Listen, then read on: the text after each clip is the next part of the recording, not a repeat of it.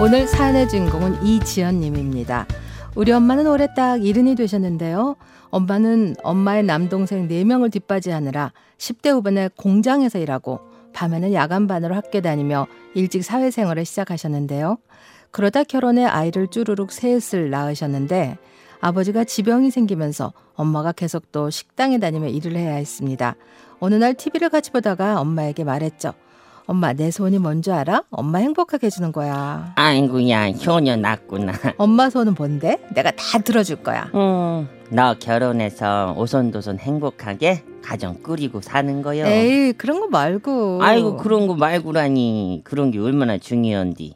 너는 잘 아직 모르나 본디. 결혼은 그 멋 모를 때 해야 그 하는 거요. 나 응? 이미 멋을 알고 있다고. 그래. 멋은 있는지 모르겠지만 아직 철이 없어 우리 딸. 엄마의 그런 얘기는 귀에 들어오지도 않았고 저는 엄마에게 옷도 사주고 차도 사주고 뭐든 사줘서 우주 효녀는 아니라도 동네 효녀라는 또 될 생각을 하고 있었습니다. 엄마는 핸드폰이나 스마트 TV 그런 물건을 잘 다루지 못하셨어요. 엄마 내일 친구들 만나는데 어떻게 찾아가면 되느냐? 응? 여기 버스 몇 번 타는지 그것 좀 좀 알려줘요. 엄마, 내가 지난번에 스마트폰으로 찾는 거 알려줬잖아. 자꾸 써봐야 느는다니까. 그러니까 까먹었어야. 한 번만 더 알려줘. 다 진짜로 다음엔 엄마가 진짜 해볼게. 응? 이- 이런 식으로 폰으로 지도를 보는 법이나 방송 편성표 보는 법을 여러 번 알려드렸지만 매번 어렵다면서 딸 좋은 게 뭐냐고 저보고 해달라고 하셨어요. 그러던 어느 날 엄마와 TV를 보는데 영화 예고편 보며 재밌어 보인다는 겁니다. 엄마에게 극장은 사치 중에 큰 사치라고 할 만큼 살림과 일하는 거 외에는 누려본 게 없으세요. 엄마, 나랑 저 영화 보러 갈까? 아, 정말 웬일로 나보고 같이 가지? 친구들은 어쩌고? 걔들은 잔인한 영화 싫어해. 난 엄마 닮아서 무섭거나 잔인한 것도 잘 보잖아. 가자, 가자. 근데 내일 평일이잖아. 그너 회사는 어쩌고? 괜찮아. 반차 낼 테니까 2시까지 강남역으로 와. 알았지, 엄마? 몇 시 영화인데 표도 안 끊고 가냐? 지금 바로 핸드폰으로 끊었어요. 응. 3시 반 영화니까 밥 먹고 느긋하게 들어가면 되겠네. 어머 영화표 끊는 게 그렇게 빨리도 되는 거요? 아이고 하여간 그 세상 참 좋아졌어. 응. 그렇게 다음날 출근해서 열심히 일하던 저는 갑작스러운 상사와의 면담으로 예상보다 퇴근이 늦어졌습니다. 2시 반이 돼서야 회사에서 빠져나올 수 있었는데요. 급히 엄마가 기다리고 있을 극장으로 향하면서 전화를 걸었습니다. 엄마, 나 팀장님이 갑자기 불러서 좀 늦었어. 지금 가는 길인데 엄마 도착했어? 아이 그럼 얘는 내가 그 너처럼 그 군뱅인 줄 아냐? 벌써 극장 아니다. 그 엄마 집 4층에 있어. 알았어, 엄마. 응. 엄마의 설레는 목소리를 들으며 통화를 마치고 건물에 뛰어들어가 4층 로비에 도착하니 눈에 띄는 게 있었습니다. 바로 키오스크였죠. 엄마는 평소에 키오스크에 대한 거부감이 크셨어요. 전에 단골로 다니던 가게도 확장 이전하면서 키오스크를 설치하자 앞으로 못 가겠다고 속상해 하셨죠. 그 생각하면서 키오스크 앞에서 엄마를 찾던 그때 어 지연아 어, 여기 여기. 응. 어? 뭐야? 이, 이, 이거 다 엄마가 한 거야? 아이 그럼 뭐 누가 줬겠냐?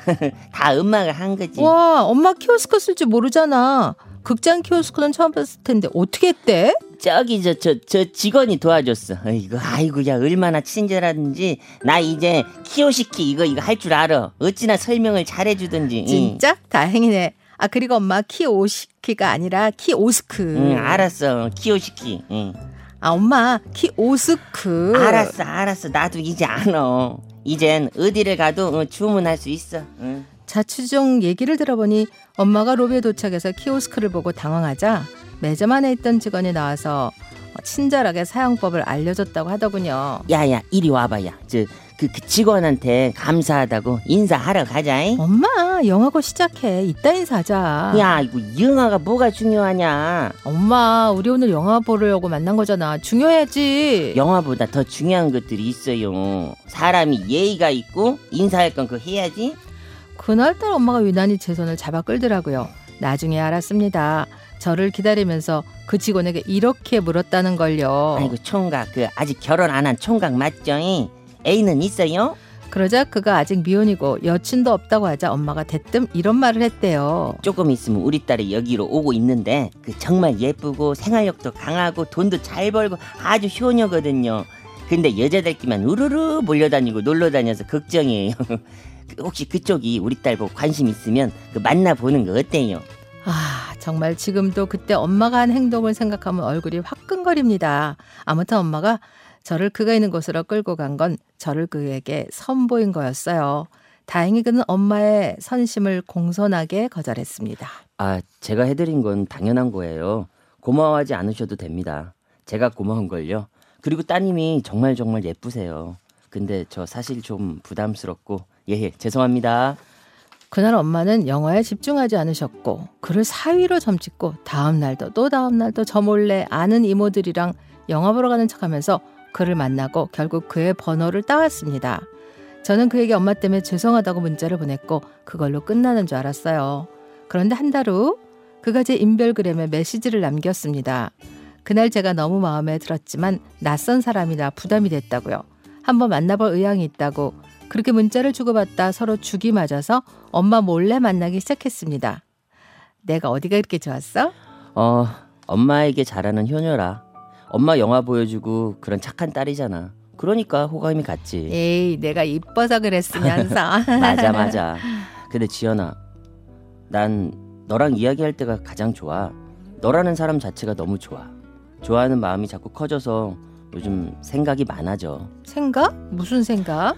음, 연애라는 게 그렇잖아. 연애하면 서로 집착이 되고 그러다 헤어질 수도 있고.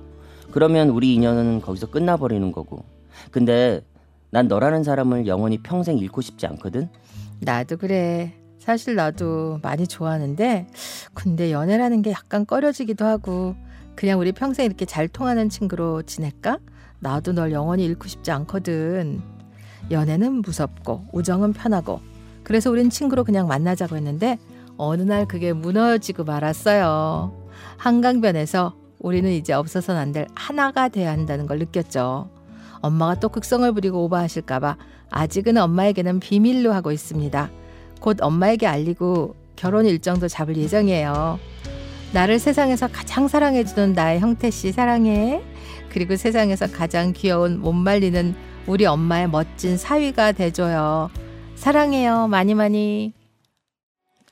네, 오늘 사연 주신 이지연 님이 직접 신청해 주신 아이즈원의 Love Bubble. 와, 이제 날짜 잡으시는군요. 축하드립니다. 키오스크가 맺어준 사랑이네요. 김진희 씨, 극장 가서 어머님이 중매하셨네요. 하하하. 김혜정 님, 엄마의 추진력 대단해요. 김현숙 씨, 강현 님, 엄마 역할 너무 잘하는 거 아니에요? 저한테도 결혼 안 하고 저랑 같이 딸, 살겠다는 딸이 있는데, 사연 속 엄마 같은 엄마가 돼보고 싶네요. 이한규님, 보자 키오스크가 어딨더라? 도움드릴 어르신이 어디 계시려나? 하셨네요. 요즘 뭐 곳곳에 많잖아요 진짜. 네. 김명환 씨 어머님의 큐피트 사랑 화살이 제대로 꽂혔네요. 어머님 축하드려요. 8846님 어른들 눈은 정확해요. 진국을 알아보신 어머니 최고. 1281님 어머니께 더더더 효도하셔야겠어요. 아직 어머님께 알리지 않았나 봐요. 얼마나 좋아하실까? 강현 씨 감사합니다. 감사합니다. 네. 2126 신청하신 존박 운명처럼